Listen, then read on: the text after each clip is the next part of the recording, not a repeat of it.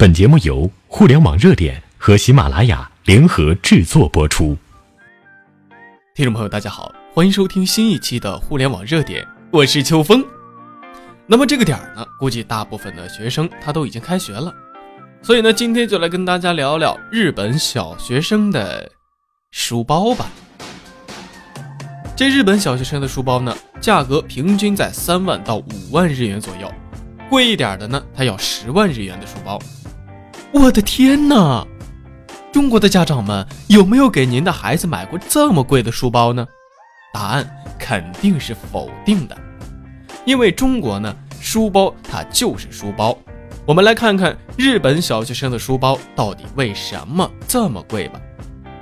这第一呢，日本小朋友的书包啊，它都是有保质期的，至少呢能够用六年，并且都是纯手工制作出来的。书包品质呢出现任何的问题，都可以和厂家联系并且修补。它的特点是，百分之九十九的书包都是日本制造，都是在日本的国内工匠一步一步手工制作的。做一个书包呢，要有一百五十种材料，大约三百道程序。虽然工业时代的到来呢，机器提高了效率，手工制作呢并没有完全的消失。相反啊，相反啊。手工制的很多东西啊，都是很贵的，就像机器造出的饺子，就是没有自己母亲手包做的好吃。这里呀，机器是死的，人是活的，是带有感情的，会在制造的过程当中呢，尽量的去达到完美，带有感情的元素在里面，所以呀，才美。这第二呢，他日本人讲究品质。最初制作这个书包的时候啊，那是使用真皮来制作的，但是客人反映包太重了，让小学生背会对他们的成长发育不好。后来呢，厂家研究，现在所有的日本小学生书包啊，都用一种特殊的人工皮质来制作，并且呢，书包的金属的部分都用铝来代替了。这个特殊的人工皮质啊，价格可是不低。为了能够承担六年的岁月，这是厂家。特殊为小学生书包开发的产品，现在材质呢一般都采用人工皮革，因为全部采用真皮啊太重了。但是后背的部分那是采用真皮的，考虑到真皮的通气性呢，这样出汗的时候不会难受。书包呢是方方正正的，即使是放入了重物，它也不会变形。双肩的背带的设计啊，也考虑到了和身体的贴合性，采用了人体工学的理念。使重量呢对身体的负担是最为合理的状态。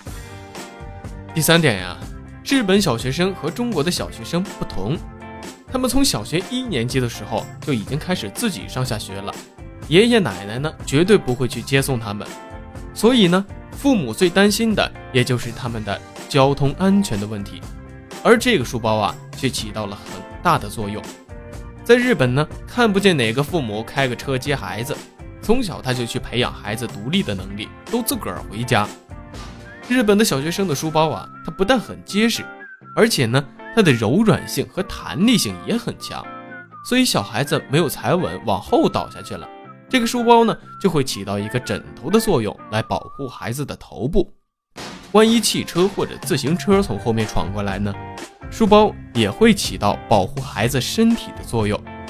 书包的多处呢会采用反射材料，是考虑到上学的时候走在路上最容易引起过往车辆的注意。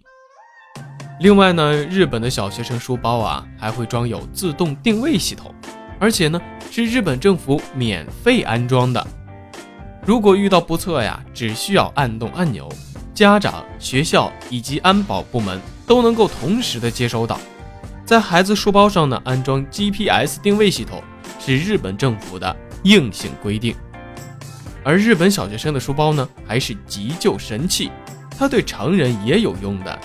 地震的时候呢，用书包包住头部；落水的时候呢，借助书包的浮力自救。咱们从这儿啊，能得到两个很重要的信息：第一个，整个日本社会重视教育，重视孩子，孩子的健康成长呢，是国家的希望。无论是城市还是农村，校舍还是校服，或者是书包，资源呢向教育倾斜。这二一个呢，是日本人从小就重要培养的一个品质，那就是站在对方的角度考虑问题，不给别人添麻烦，让对方好舒服。日本社会呢，各个角落都渗透着站在对方角度去考虑问题的观念，而这个呢，也正是我们所缺少的。好的东西就要学嘛，不能认为他曾经侵略过你的国家就带有偏见，要取其精华，去其糟粕。不能认为他曾经侵略过咱的国家，那就带有偏见。咱们要取其精华，去其糟粕。